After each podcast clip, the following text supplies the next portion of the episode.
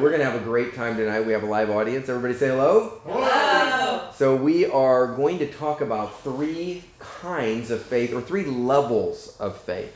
And you might say to yourself, well, you know, so-and-so seems to have faith or they got more faith. Or we're going to break down faith tonight into three different categories biblically, three different levels. And you're going to grow from faith to faith tonight. And you're going to go from outer courts faith to inner courts faith to holy of holy faith. And we're going to get into it. And you're going to begin to understand why things manifest when faith is in the room. You know, faith worketh by love. So if there's no love in the room, faith to work miracles is limited. But when love is present, when you love somebody more than their issue, miracles, signs, wonders, healing, faith for salvation, deliverance, and provision manifest. So tonight we're going to talk about three faith levels from the Scripture. We're going to talk tonight about outer courts faith, inner courts faith, and holy of holies faith. We're going to talk about the 30-fold, the 60-fold, the 100-fold. We're going to talk about Egypt, the wilderness, and Canaan land. We're going to talk about how we grow from faith to faith. Everybody, when they're born again, gets a measure of faith. Everybody has been given a measure of faith. Before you're born again, everyone has a measure of faith. You can take that measure and you can grow. How many want to grow their faith in the Lord tonight? Amen. Jesus is the author and finisher of our faith. When we look at Jesus, faith grows. Faith comes by hearing, hearing by the Word of God. Faith comes by seeing Him in the midst of the storm. When we take our eyes off of Him, the sea walker, Jesus, in the midst of the storm, and we look at the winds and the waves of adversity or circumstances, faith begins to diminish, and we now begin to look at the problem instead of the solution. We begin to look at the situation instead of the one who created everything from beginning to end. I just want to share tonight, 1 Thessalonians 5:23, you are a three-part being. You are a three-part being, all of us. You know, just like Father, Son, and Holy Spirit is one God, but three different distinct persons. Here, you are a three-part or a tripart being, even though you're one. 1 Thessalonians 5:23, now may the God of peace Himself sanctify you completely, and may your whole or entire spirit, soul, and body be preserved blameless at the coming of our Lord Jesus Christ. 1 Thessalonians 5:23, a very significant and keynote verse tonight. Now may God sanctify you. May the God of peace, the God of shalom Himself sanctify you. We consecrate ourselves unto the Lord, but He sanctifies us. So we can't sanctify ourselves. It's Him that does the sanctification, the cleansing. It's us that submits or yields or consecrates ourselves unto the Lord. So we consecrate ourselves, He sanctifies us. And how does He sanctify us? He sanctifies us completely in spirit and in soul and in body, by the washing of the water of the Word. I want to share with you the difference between the outer courts, the inner courts, and the Holy of Holies. Romans 6:1-2. What shall we say then? Shall we continue in sin that grace may abound? God forbid. How shall we that are dead to sin live any longer therein? So we're dead to sin, but alive with God in Christ Jesus. So the first area of sanctification and faith building or moving from a measure of faith in the outer courts is when we begin to consecrate ourselves unto the Lord and we begin to get sanctified in that area where the deeds of the flesh get cut off and we begin to walk in the Spirit, no longer walking in the works of the flesh. Okay, so that's the outer courts. That's the flesh. That's Egypt. The inner courts is the soul realm, the mind, the will, the emotions of man, the imaginations, casting down imaginations and every high and pretentious thing that exalts itself against the knowledge of God, and taking every thought captive into the obedience of Christ, 2 Corinthians 10 says.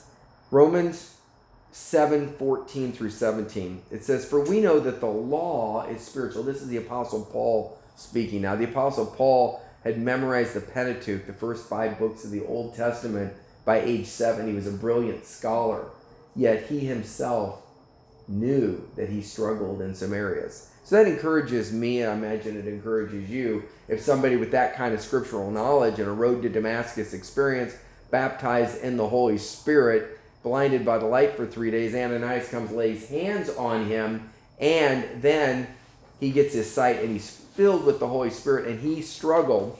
And he wrote this 14 years in. For we know that the law is spiritual, but Paul says, I am carnal, sold under sin. For that which I do, I allow not. For what I would, that I do not, but what I hate, I do. He's basically saying, what I don't want to do, I do. The things that I want to do, somehow I'm not doing them. I vacillate back and forth. I know that I want to do the right thing, but there's something going on. He says, for then, if then I do that which I would not, I consent unto the law that it is good. Now then, it is no more I that do it, but the old sinful nature that dwells in me.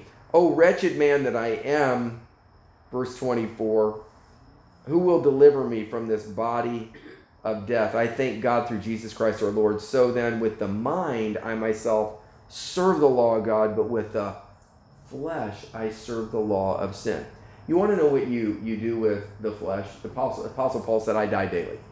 We have to crucify the flesh. And I'm not talking about a physical crucifixion, but we have to put to death the deeds of the flesh. And we'll get into what those are, from 1 Corinthians or Galatians chapter 5 verse 16. The works of the flesh are evidence, fornication, lasciviousness, drunkenness, revelries, fits of rage, anger, malice, filthy communication out of our mouth. Those are just the fleshly deeds. And God wants us to put off the old nature and put on the new, which is in Christ. Now, we've talked about the outer courts, the flesh. We've talked about the inner courts, the soul, and the mind, will, and emotions where we battle. The battleground is the mind. Here's an illustration. If you had a watershed, and if a water droplet of rain landed on the top of the watershed right in the center, eventually it would either go to one side of the watershed or the other. So when the enemy comes in with a thought, you can't keep the birds from flying over your head, but you can certainly keep them from building a nest in your hair, right? Well, when that water drop or that thought of the enemy comes in, we can either take it to the spirit, take that thought captive unto the obedience of Christ, casting down every vain imagination and every high and pretentious thing that exalts itself against the knowledge of God, or we can allow it to go to the flesh side and run wild with it. And, it could be the lust of the flesh, the lust of the eye, it could be the pride of life, it could be unforgiveness, whatever that thing is, whatever your stronghold is where the enemy wants to bring that thought to try to get access to you. He tries to run a program, put a virus in your thinking, so to speak, and mess up your hard drive and get your computer running wappy and flappy and doing stupid stuff. But God wants to rein you in. He wants to crucify the old nature.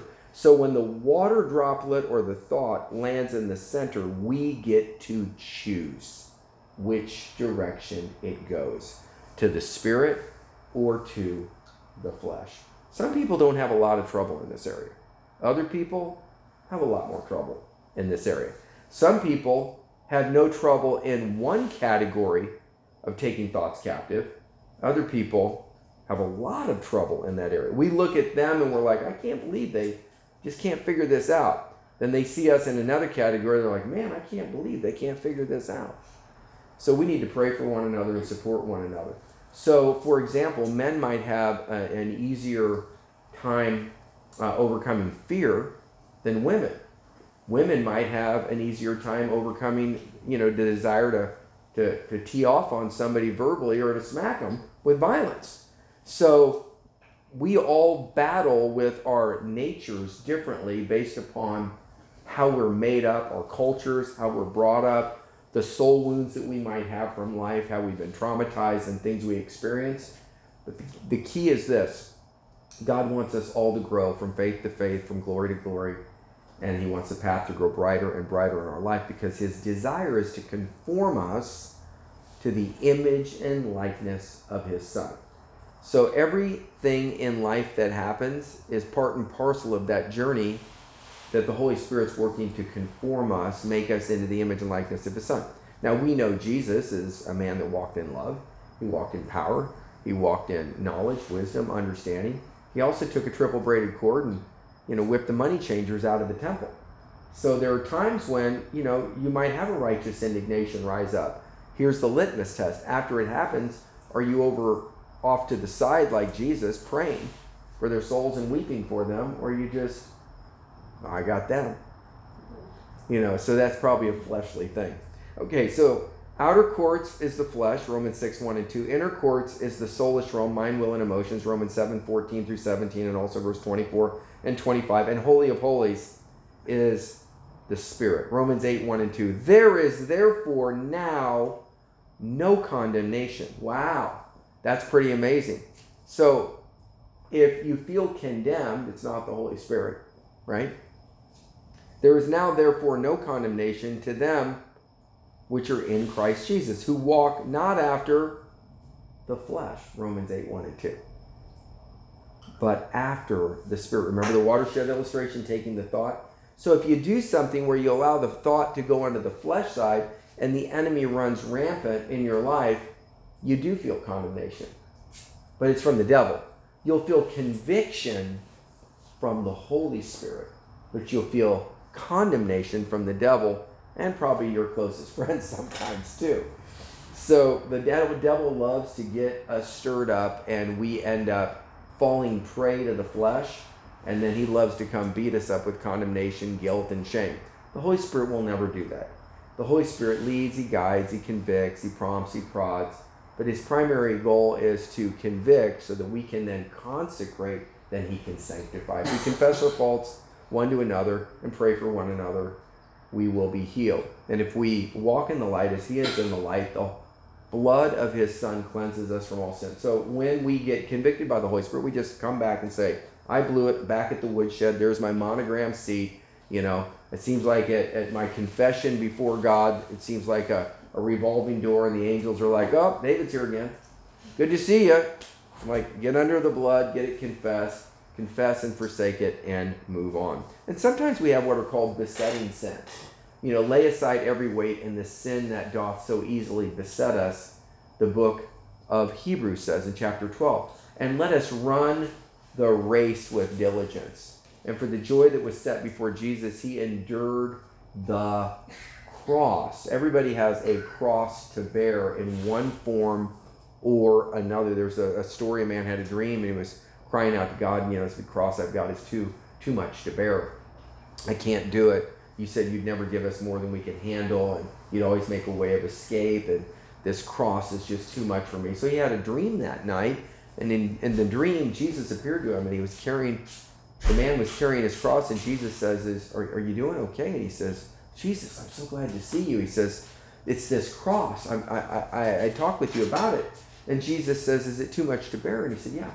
He says, thank you so much. And Jesus just waved his hand, and there was this door, and they stepped into this huge warehouse, and in this warehouse were all these different crosses, different sizes, shapes, different types of material. Some were lighter, some were wood, some were made of metal, some were very decorative, some were very rough. And he put his cross down, and Jesus says, you pick any cross you want, and when you find the one you want, you can take that one home with you. And the man looked, and he tried on different crosses, and finally he saw one over by the wall, and he walked over and he picked that one up and he put it on. He said, this is the one. Jesus says, are you sure this is the one? He says, 100%. None of the others that I found prior to this feel like I can carry it. And Jesus says, well, okay. He says, but I just want to let you know that's the one you came in with. And so, and the reality is, we have a grace to carry the cross we've been given. And we have a grace to carry it. Beloved, think it not strange concerning the fiery trial, which is to try you, 1 Peter 4 says, as though some strange thing happened to you. But when you're reproached for the name of Christ, happy are you, and the Spirit of God and glory resteth upon you. On their part, he's evil spoken of, but on your part, he's glorified. But let none of you suffer as a thief or an evildoer or a murderer or a busybody in other men's matters. Wow. Thief, murderer, busybody, all kind of grouped together. Don't be a busybody, don't be a nosy babuni, I think it is in Italian, where you got your nose in somebody else's business. And so don't be a busybody. If you're there to help, only time we look down upon a person is when we're bending over to help pick them up, dust them off. Because remember, the Holy Spirit doesn't condemn, neither should we, if we're his representatives. Conviction is different than condemnation. Conviction causes us to consecrate ourselves to get cleansed and sanctified. Condemnation actually pushes us further away from God because we don't feel like we can get into his presence. So condemnation is religion. Conviction is the Holy Spirit that brings us into relationship. Holy of Holies, there is now therefore no condemnation to them which are in Christ Jesus, who walk not after the flesh. Remember the watershed illustration? The thought comes in. We don't take it to the flesh and run with it. We take it to the Spirit. Two illustrations. There's two ministries that go on before the throne of God day and night. One is the ministry of intercession. Jesus forever liveth to make intercession, is able to save from the uttermost to the guttermost those that come to God by him. Hebrews 7:24 and 25. We're way off, schedule on my notes here. I've got, we're just flowing. Okay, so Jesus forever lives to make intercession for us. Forever. He does it 24/7, 365. And he's looking for somebody to partner with on the earth. Without God, we cannot. Without us, he will not. He's looking for somebody to partner with. So when you feel prompted to intercede for somebody who's in a state, he is interceding with you and for you in that person's behalf, and he's empowered you by the Holy Spirit to intercede. So the throne of God has 24/7, 365 intercession going on. Do you know the Lord intercedes for you, and he'll prompt somebody else to pray and intercede? He'll empower them to intercede for you, and they'll call you up, and the Holy Spirit came on me in intercession for you at 2:53 a.m. What was going on?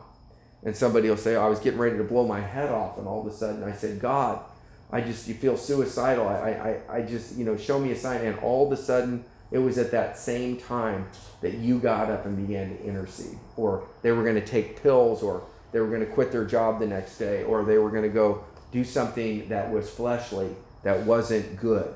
And God forever lives. Jesus forever lives to make intercession for the saints of God before the throne of God day and night. 24/7, 365 intercession, and he partners with you and me as he calls us into that intercession.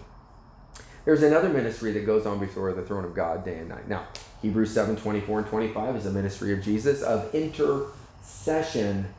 Conviction comes, deliverance comes, relationship is restored. There's another ministry that goes on before the throne of God. It's in Revelation chapter 12, verses 10, 11, 12. The accuser of the brethren has been cast down, it says, who accused the saints of God before the throne of God day and night. Interesting, isn't it? So Jesus is making intercession before the throne of God in our behalfs, and the devil's making accusations before the throne of God against us.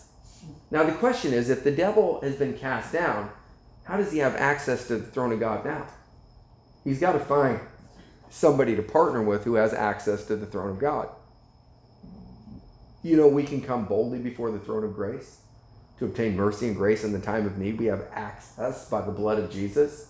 What if the devil got into somebody's mind and their thinking, got them angry with somebody, got them offended with somebody, and then he was able to access the throne of God through you or me and we had switched ministries from the ministry of intercession, alignment with Jesus in the Spirit. We switched and we went into the ministry of accusation with the devil. We would have partnered with the wrong spirit, wouldn't we? Very interesting, isn't it? Point to ponder. Selah. Pause and reflect. What ministry have you been in? The ministry of intercession? Partnering with Jesus? Or the ministry of accusation? Partnering with the devil? How would you like to get your rewards in heaven? Smoking or non-smoking section? Because we talk about the most important thing about eternity, there's three things. Location, location, location. That's right. Okay. So, there's two types of people. There's Romans 12:1-2. I beseech you, therefore, brethren, by the mercies of God, that you present your bodies a living sacrifice, wholly acceptable unto God, which is your reasonable service. Who presents our bodies as a living sacrifice? We do. We have that responsibility and that opportunity. And, you know, the problem with a living sacrifice is the thing just keeps crawling off the altar, doesn't it? That's why the Apostle Paul says we got to die daily. And somebody said, well, you know, God just made me that way. You know, I was born this way. Well, get born again. Yeah. You know, well, you know, my mind's just got stinking thinking. Well, get the mind of Christ. Lose your mind and get the mind of Christ. I mean, there's always an option here.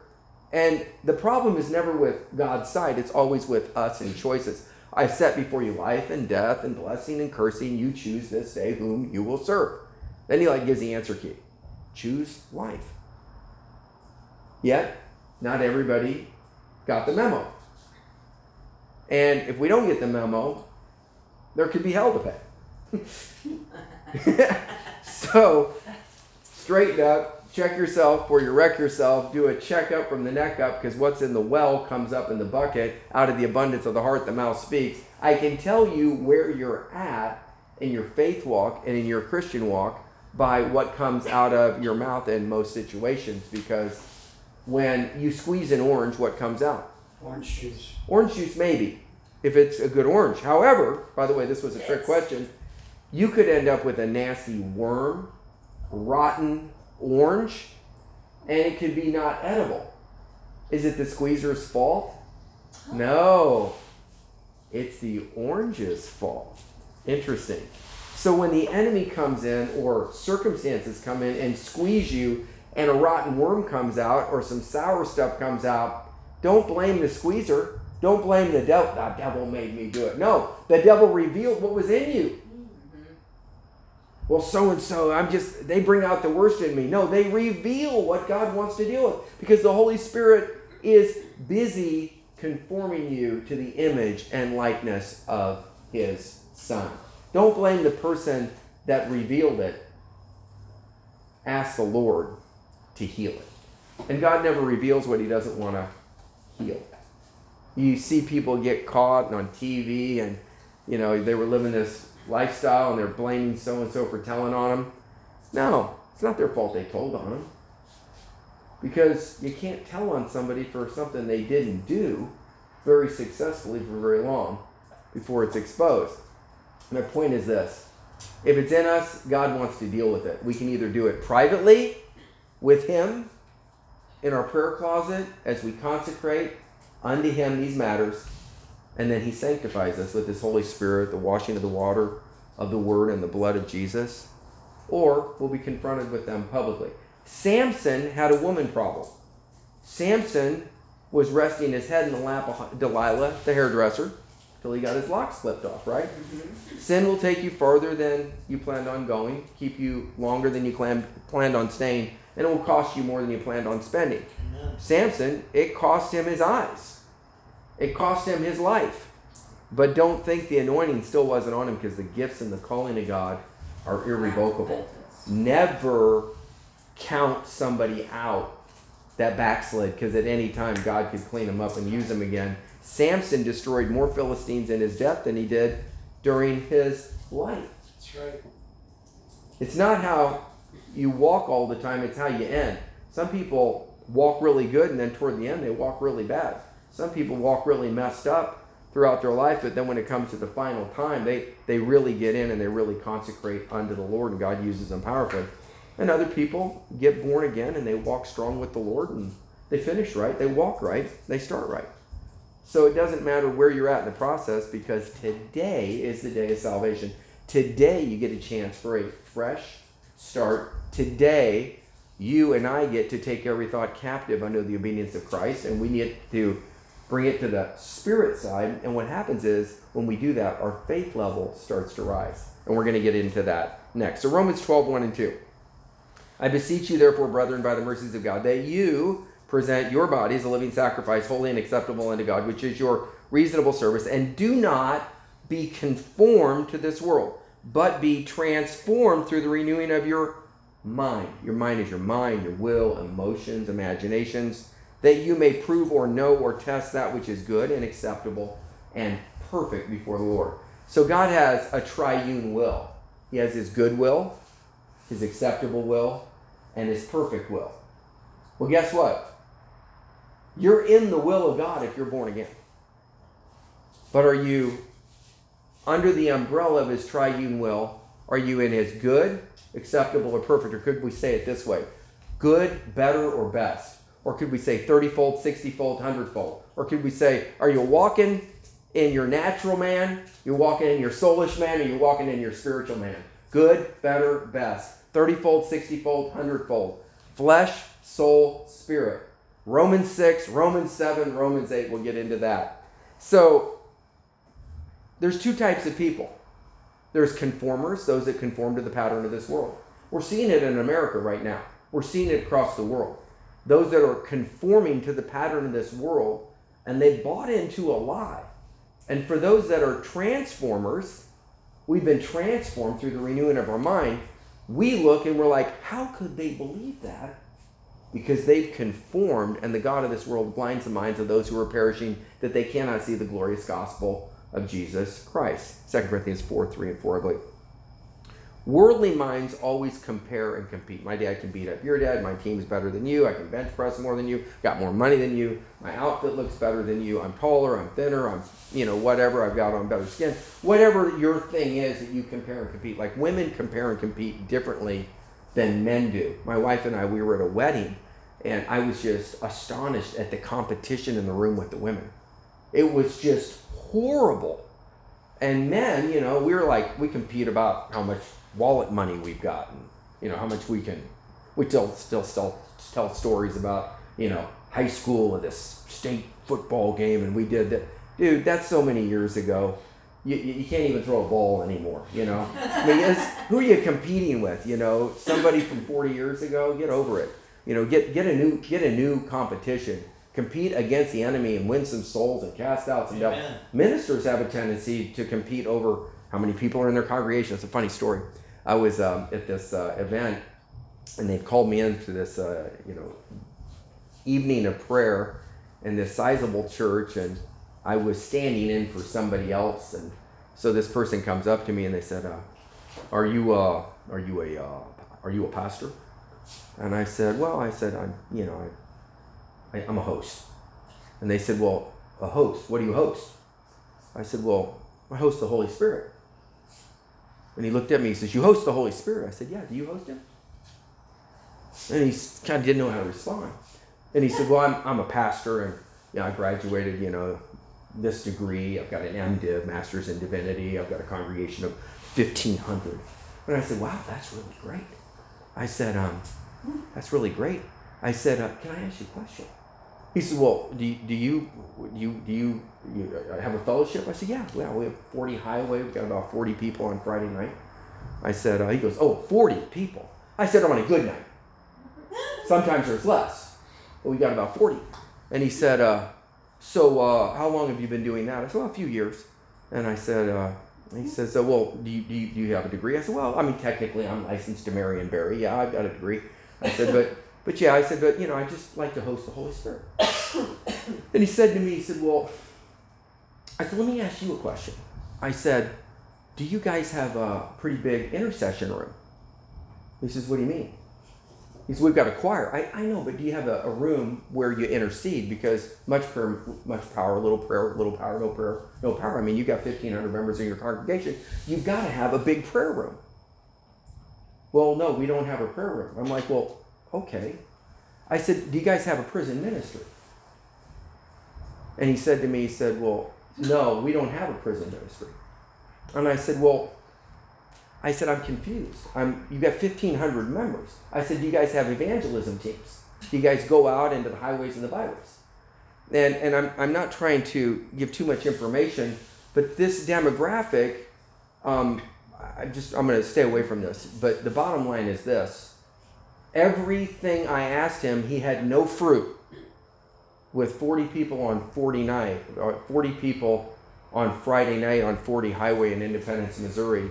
We had just funded crusades in Africa that won 205,000 souls to Christ that year out of a fellowship with 40. We had a prison ministry that put bonded leather-bound Bibles in facilities, over 1,000 of them. We had a Christmas card program that put cards in prisoners' hands for 9,000 prisoners that year from 40. Signs and wonders happened every Friday night in the service. Deaf heard, blind saw, metal bent in people's back, surgical metal. People would get dental miracles. I mean, new knees, documented stuff every Friday night. God would never allow me to grow that congregation. Little did I know we'd go from 40 Highway with 40 people to the superhighway with 100 million homes on TV. But God kept us hidden. And so I looked at him, and finally I asked him all these questions, and I said to him, I'm confused. What exactly do you do over there with 1,500 people? You have no prison ministry. You have no missions. You have no evangelism. You have no intercession room. What do you do over there? He says, well, I preach. And we grow membership. I said, so it's basically kind of a social club that you add Jesus to. And he looked at me. And I said, well, I'm just a host. I said, but I'm going to continue to be a host. Because I kind of like the fruit from hosting the Holy Spirit. I said, I don't really give myself a title, I'm just a son. But you know, I talk with Dad on a regular basis. I'll tell him what a great job you're doing down here.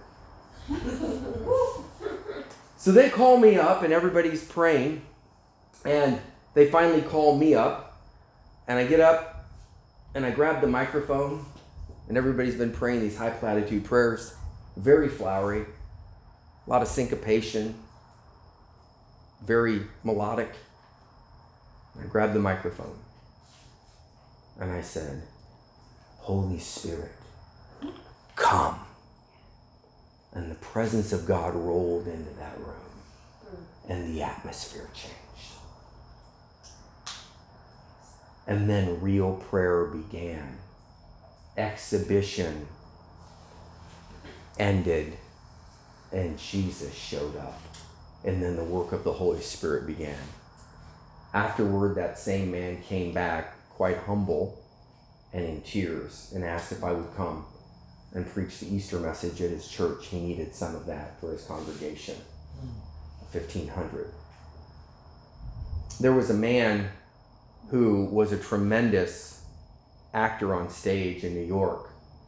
And at the end of his tremendous acting every night, he would quote the 23rd Psalm. And as he would quote the 23rd Psalm, he would do it with this rousing energy. The Lord is my shepherd, I shall not. And he would go through each verse of the 23rd Psalm.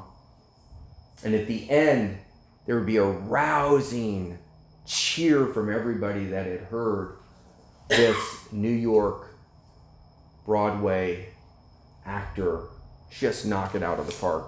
And one day there was a 90-year-old man with a cane, and he came walking up onto the platform after the man was getting ready to do it. And he said, excuse me. And he looked at the man says, "Sir, I'm on stage." He says, "I know."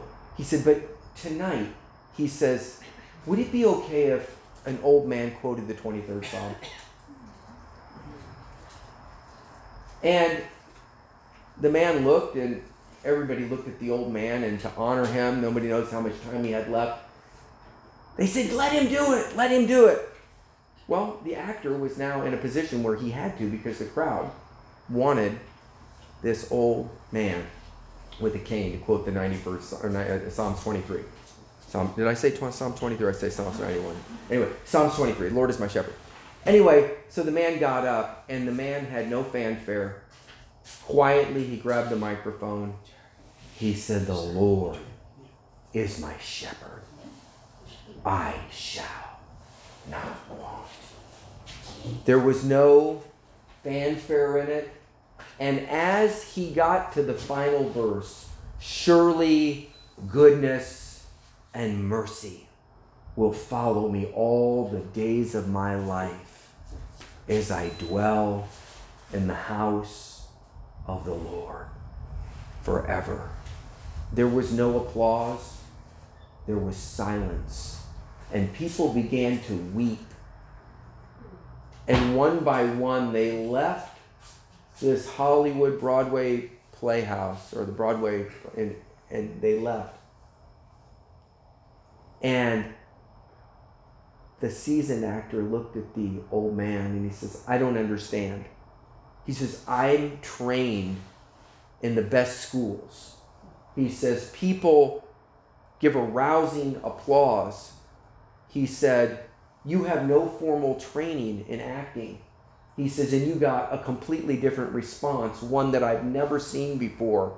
There's not a dry eye in the house. Everybody left in silence." He says, "And I'm greatly impacted." He says, "I don't understand." And the 90-year-old man said, "You know the Psalm of the Shepherd. I know the Shepherd of the Psalm." Tonight, it's not how much you know, it's who you know. And people don't really care how much you know until they know how much you care. Worldly minds compare and compete. Heavenly minds contrast and complete one another. If I see somebody who's a singer or a musician, I don't compare and compete with them. I contrast and complete with them. I want them. If I see somebody who has a prophetic or fivefold ministry office gift or gift of healing, I don't compare and compete with them. I want them, because together we're better. Where one can put 1,000 to flight, two can chase 10,000. When I met my wife is incredibly gifted and anointed and not difficult on the eyes, right? She's beautiful. So the point is, pastors and pastors' wives were often comparing and competing with my wife, Joanna.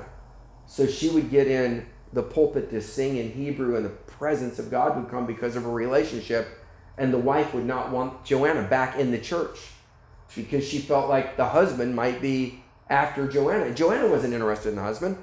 Or Joanna would get in the pulpit and the power of God would fall, and the pastor would be, "Oh my gosh, I could lose my congregation. I can't have her around. Saul has slain his thousands, but Joanna has slain her tens of thousands," you know? So that type of thing. So when I met Joanna and I saw the gifting in her, I was like celebrating. Oh my gosh, somebody with this kind of gifting. So I'm like trying to put her on platforms, and people are getting blessed. So worldly people compare and compete. Godly people contrast and complete. We esteem others better than ourselves. God brings us out of the dark world to bring us into the good land he promised us. Deuteronomy 6:22 and 23. And then we're going to go into three levels of faith, and we're going to close out. Deuteronomy 6:23, 22 and 23. "And the Lord showed signs and wonders before our eyes, great and severe, against Egypt, Pharaoh, and all of his household. Then he brought us out from there." He brought us out from Egypt that he might bring us in to give us the land which he swore to our fathers. When God saved you, he brought you out of Egypt. He translated you out of the kingdom of darkness and into the kingdom of his dear Son. He brought us out from thence, Egypt, bondage, wilderness, making bricks and straw, and getting pots of meat, boiled onions, boiled potatoes. He brought us out from thence that he might bring us into the land that he promised us, a land flowing with milk and honey. Do you know that's his desire for you and me? Do you know how long of a walk it is from Egypt to Canaan land? About 11 days. Took them 40 years. Why did it take them so long? Because they kept walking around in circles, tempting God. They would not yield to the Holy Spirit. They would not yield to the ways of God. Instead, they kept walking in the flesh. How long do you want to delay getting into the land of Canaan? How long do you want to delay on your journey? 11 days? Is it going to be 40 years? You know, some people sit in church, they've been born again 30 years. But they can't tie two verses of scripture together. They can't heal a flea of a headache, and I'm astonished. A flea of a headache. Other people, I can teach them how to heal the sick in 5 minutes, and they'll be out on Venice Beach pulling people out of wheelchairs the next day, and I'm like astonished how they caught this thing. It doesn't have to take forever.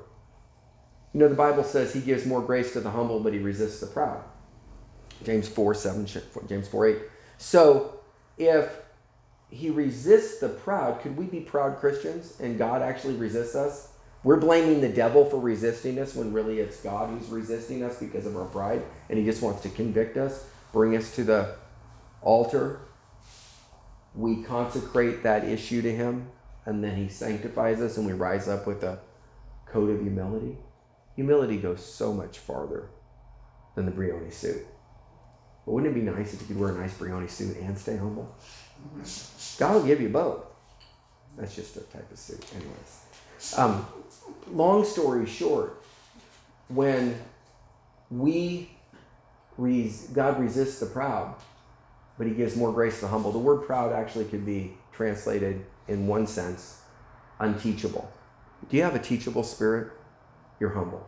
Do you have an unteachable spirit? Could it be that you're prideful? Mm-hmm. So when we're prideful, God resists us. When we're humble, God comes close to us. And when we intercede for our enemies and ask God to have mercy on them, we're teachable. We have the mind and the heart of Christ. When we ask for God to bring fire from heaven on him, we may have partnered with the wrong spirit. And then even if God answers that prayer, it may not have been him answering it. We may have partnered with the enemy and operated in a little Pentecostal charismatic witchcraft. You don't want to do that. Amen? Okay. There's three levels of faith. There's obedient faith, experimental faith, and commanding faith. From right down down. Three levels of faith. Obedient faith, experimental faith, and commanding faith. Obedient faith, Luke chapter 5, verses 1 through 11. It's the story of Jesus when the disciples, before they were the disciples, are out fishing and they've caught nothing. And Jesus tells them to go cast out their nets on the other side. Now, prideful would be, who's this rabbi think he is? We're the experts. We're the fishermen. We haven't caught anything. We don't need this guy running his mouth telling us how to fish. And it was an illogical instruction. But what do they do? We've caught nothing. Let's go ahead and throw our nets out one more time on the other side. They catch such a great catch of fishes, they don't even have room to bring it in. And so, obedient faith is when God tells us to do something that's illogical. And we obey. I'm going to tell you what, tithing is illogical. Can't get all you can all you get, and sit on the can. That's the way to make money. God's way is, give a portion unto 7 and 8, sow seed, you'll get a bigger harvest. If what's in your hand is too small to be your harvest, it's got to be your seed. Don't eat it, plant it, and God will add increase. But we're like, that's not the way it works. I talked to my investment banker. He told me don't do that. Right? You can do it God's way, and he'll bless you. You can do it your way. And I got to share something with you. When you sow 10%, you partner with God, you're obedient. And God can do far more with the 90%. Than you or I can with the 100. Can I share something with you? This is very interesting. Do you know that you will never keep the tithe? You'll never keep it. You'll either give it to God willingly, consecrate it, and then he'll bless it, Or you'll keep it and you've actually partnered with the devil and he'll eat it. He'll eat your seed and now he has access to the 90%. Wow. Anyway, so obedient faith is God tells you to pray, you pray. God tells you to tithe, you tithe. God tells you to forgive, you forgive. You don't need a prophetic word from the Lord to tithe. You don't need a prophetic word from the Lord to forgive. You don't need a prophetic word from the Lord to spend time in prayer. Pray without ceasing. You don't need a prophetic word from the Lord to fast. The Bible says when you pray, when you give, and when you fast. It never says if you give, if you pray, and if you fast.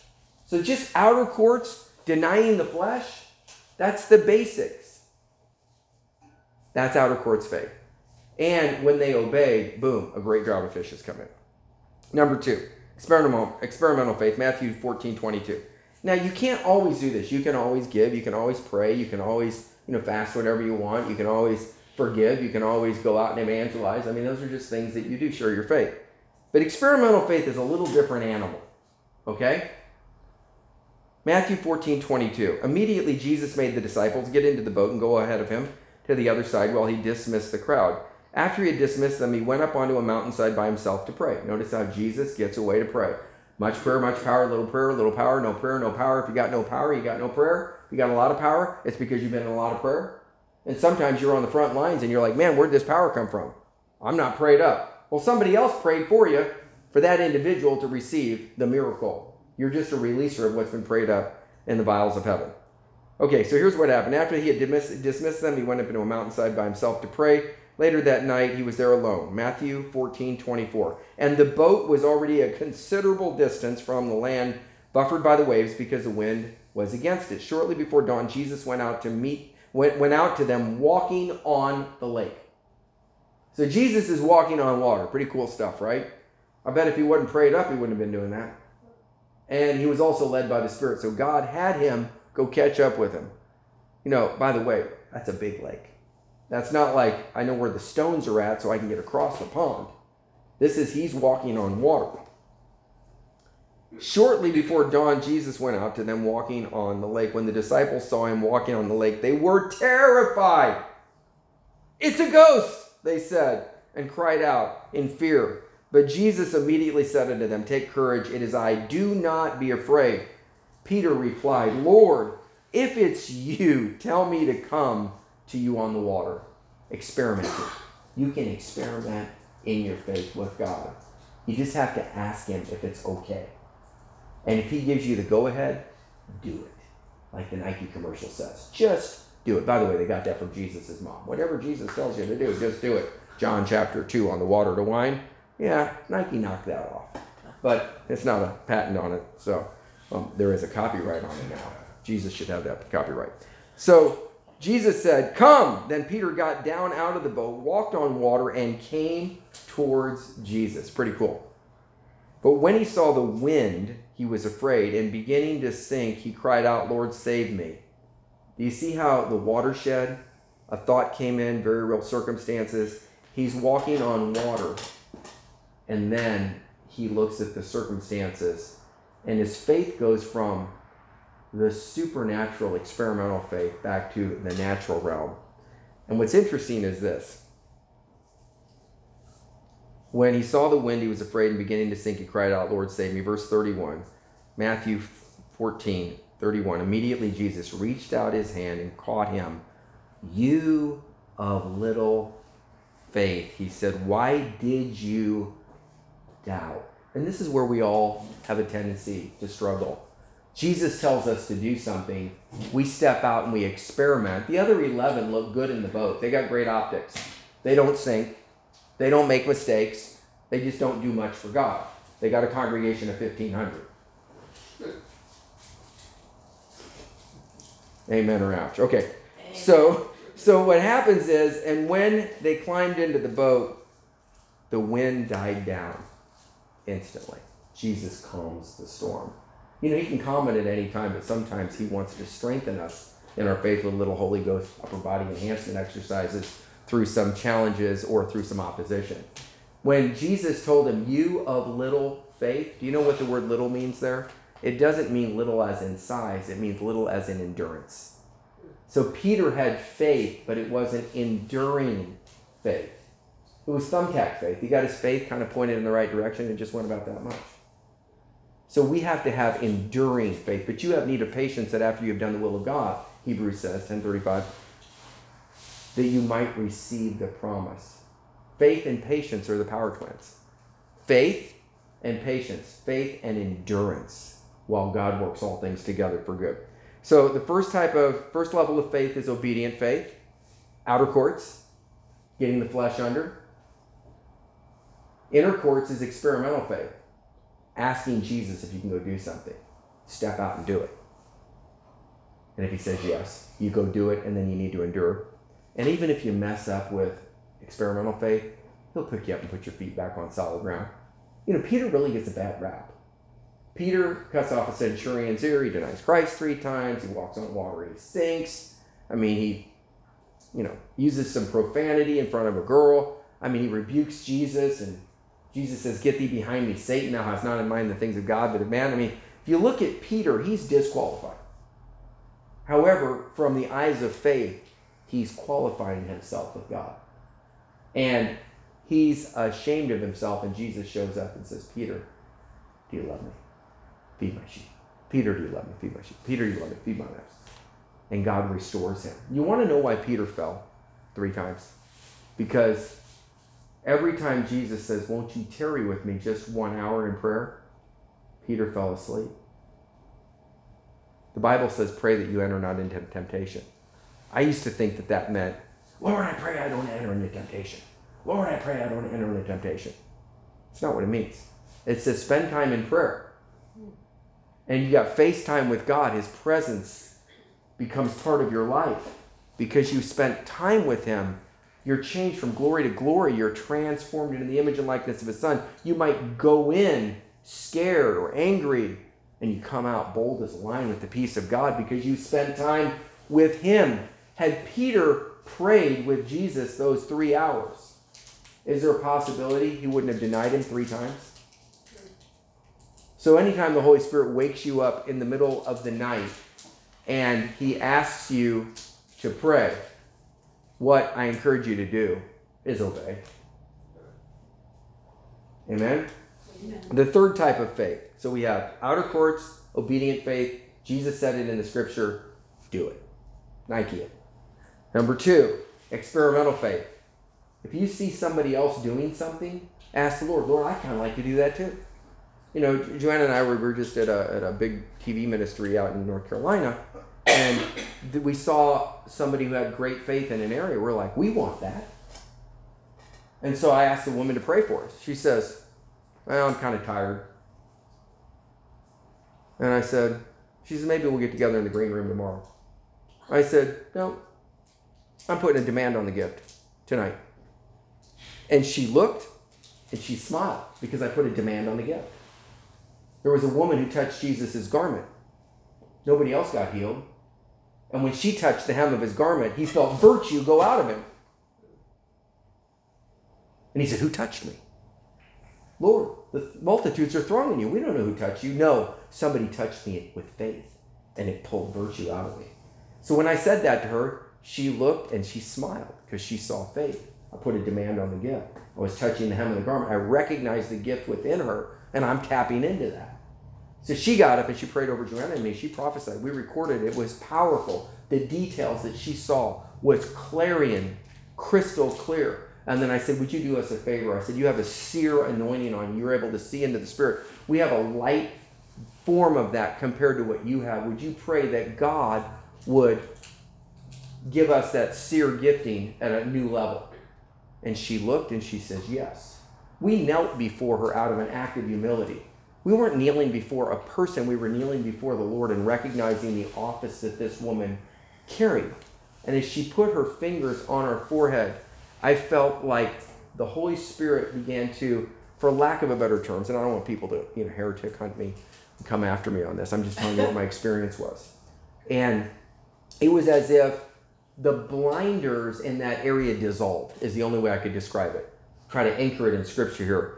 Blinders fell off of Paul when Ananias prayed for him. So there was something that was keeping us from seeing into the realm of the Spirit more clearly.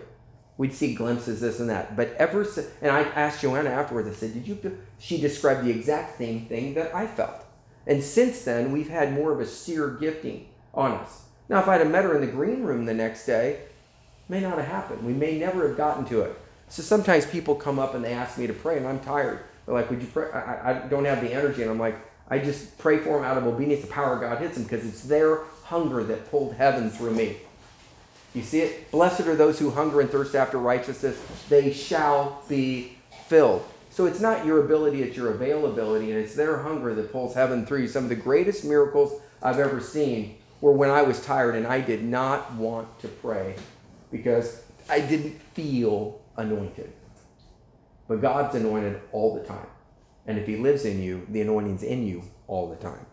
And whatever gift that somebody needs, if the Son of God lives in you, the Holy Spirit, Christ in you, the hope of glory, Colossians 1:27, anything that Jesus did, if he lives in you, and he's the same yesterday, today, forever, Hebrews 13:8, is possible today. Why? Because he lives in you. And when you stretch your hand out, the nail-scarred hand of Calvary will touch them in spite of our frailty and weakness. And remember, you may not be prayed up, but somebody else may have prayed for them, and that person's miracle is now being released. God's looking for a few good men and women to partner with on the earth to call those things which be not as though they are. So outer courts, obedient faith; inner courts, experimental faith. And when you experiment and fail, it's okay. Who was preaching the gospel on the day of Pentecost when the 3,000 got saved? It wasn't those 11 people in the boat with good optics. It was Peter, the mess up, impetuous Peter. He was the guy that kept failing, but he failed forward. And he preached the gospel on the day of Pentecost, and 3,000 got saved. Then his shadow began healing the sick and casting out devils in Acts chapter 5. But he grew from faith to faith, from grace to grace, from glory to glory, as the path grew brighter and brighter, and he got stronger and stronger in the Lord. Commanding faith, Acts chapter 3, and then we're going to close. Acts 3, 1 through 11. One day Peter and John were going up to the temple at the time of prayer. Now, Acts chapter 2, 3,000 just got saved, right? Tongues, prophecy, dreams, vision. This is what was prophesied by the prophet Joel in the last days. Saith God, I'll pour out my spirit on all flesh. Your sons and daughters will prophesy. Your old men will see dreams. Your young men will see visions. Even on my men servants and maidservants in those days, they will prophesy. This is what was prophesied by the prophet Joel. Joel's bar is open. Come get the Holy Spirit wine, you know? Well, the very next chapter, one day Peter and John were going up to the temple at the time of prayer. What? At the time of prayer. You see how prayer births miracles. Much prayer, much power. Little prayer, little power. No prayer, no power. Your phone works because you put it on charge. Your relationship with the Lord and communication with him works when you get charged up in prayer. And you can do it in the morning. You can do it in the evening. I like to get up early and pray. And I like to pray in tongues. I like to pray in the Spirit. I like to pray in English. I like to get in the Word, and I like to get up when nobody else is awake. And sometimes I fall back asleep in prayer, and then I'll have a dream or a revelation, or somehow I just wake up and I know what to do because I get a word of knowledge or a word of wisdom. But if I was just sleeping versus getting up and going into prayer, I might miss my day of visitation with him. My friend, Dr. Diane, she's out in California, she would get up every morning, and she would spend time in prayer. And great miracles happened in her life and ministry. She and her husband were with Catherine Kuhlman's ministry about 15 years. And she still leads probably 20 people to Christ a month in her office where she works as a naturopath. Dear friend of hers. And she said that she had a dream, and she stopped spending time in the mornings in the Word, getting revelation from the Lord. And one morning she had a dream. She slept in. And in the dream, she saw an angel coming down the driveway with a platter with scriptures and revelation on the platter, a silver platter. And as she saw the angel, she got very excited. And then her angel was standing at the house, and he said to the other angel, oh, no, she's not available to see you right now. Mm-hmm. She's sleeping in. And she woke up from that dream. Lord, forgive me. I was tired. And so God will give us as much. He gives more grace to the humble. Seek and you shall find. Knock and the door will be open. Ask and you shall receive. Matthew 7, 7 and 8. So if we seek him with all of our heart, he'll show up, he'll send angels with revelation. If we won't seek him, there's nobody to answer the door when the angel shows up. Sleeping, don't have time for God. Then we're like, God, I don't know why this happened. I tried to bring you the answer, but you were sleeping. Okay, so commanding faith one day. So now a man who was lame from birth, this is Acts chapter 3, verse 2, was being carried to the temple gate called Beautiful, where he was put every day to beg from those going into the temple courts. When he saw Peter and John about to enter, he asked them for money. Peter looked straight at him, as did John. Then Peter said, "Look at us."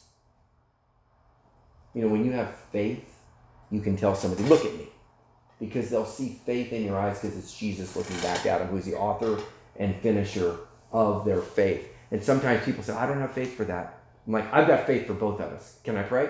Now just look at him, and they'll look into my eyes. But it's not my faith, it's him on the inside, the author and finisher of faith. And they'll be like, "Okay," and I'll pray, and they'll get healed instantly. We were on a TV broadcast with somebody, and they played a clip. There was a woman who was deaf in an ear. We were in a church in Kansas City, and my videographer had finished recording the service, but he saw us praying for some people afterwards, so he spun around and grabbed the moment. So I said to her, I said, "Oh, you've got a deaf ear, you know, this and that." She said, "Yeah." I said, "Well, you know, can I pray for you for God to heal you?" And she says, "Oh, I just don't know if I'm going to have enough faith." And I looked at her. I said, "Oh, that's okay. I've got faith for both of us." She said, "Oh, thank you." Put my finger in her ear, made the commands. God popped her ear open, and she was like, got healed. And we, tested her ear. And I said, "Would you pray for people, for them to be healed now of deaf ears?" She said, "Yes." And she immediately had faith to pray for others to be healed, because she'd just been healed. So we partner with Jesus, who's the author and finisher of our faith. You don't muster faith up. You yield to him.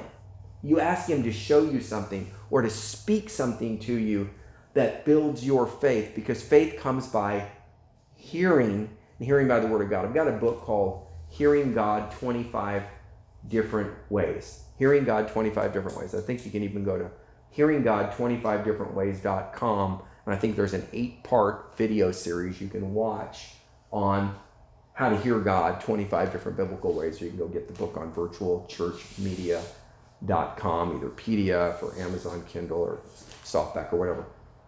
But faith comes by hearing, and when you hear God or you see him show you a glimpse of something, you suddenly have faith, because it's his faith, and he gave you a piece of it that raised you up. You know what the number one thing is we hear from people when they get healed? "I can't believe it." "I can't believe it. The pain's gone." It takes so little faith to get healed. God meets us at our point of faith. We have a prayer request for Ronnie W. He's got his knee is really, he has a lot of pain. Ronnie W., in the name of Jesus Christ, everybody stretch your hands. Loose him right now in Jesus' name. Loose him. I cast this thing out, this spirit of infirmity. I command it to go completely right now. In the name of Jesus, I command brand new body parts to form in that knee. And if you need any sort of miracle, and you're watching online, or you're watching or listening to a recording, or the same anointing, the same power that raised Jesus Christ of Nazareth out of the grave shall also quicken your mortal bodies. In the name of Jesus, I command joints and ligaments and tendons. I also see the Lord working with hearing loss and tinnitus, the ringing in the ear. I command you to go from them right now. In the name of Jesus, I see God doing something in C2 and C3 and C4 in the neck, right in there, in the cervicals, and an area up in the atlas for a person. In Jesus' name, in the axis, if I haven't called, there's a shoulder being healed right now. See, I'm seeing these things. I'm calling them out. You hear it. Faith comes by hearing. You connect with it. Now, I'm encouraging you right now. There's also a person with a problem in the lower back. God's healing right now. It just begin to move around. They're healed as they're going, the scripture says. Jesus said, go show yourselves to the priests that were leprous. And it says that, and it came to pass, as they went, they were healed. They were healed as they were going to go show themselves to the priest. So I also break off carpal tunnel syndrome. I command the nerves inside the tunnel to no longer be inflamed. I command them to come into their correct size, width, length, and elasticity. And I command the spirit of infirmity to go right now, once and for all. Also, the root cause of headaches in your body and torment in the night, I command it to go completely out. And we just break that off now.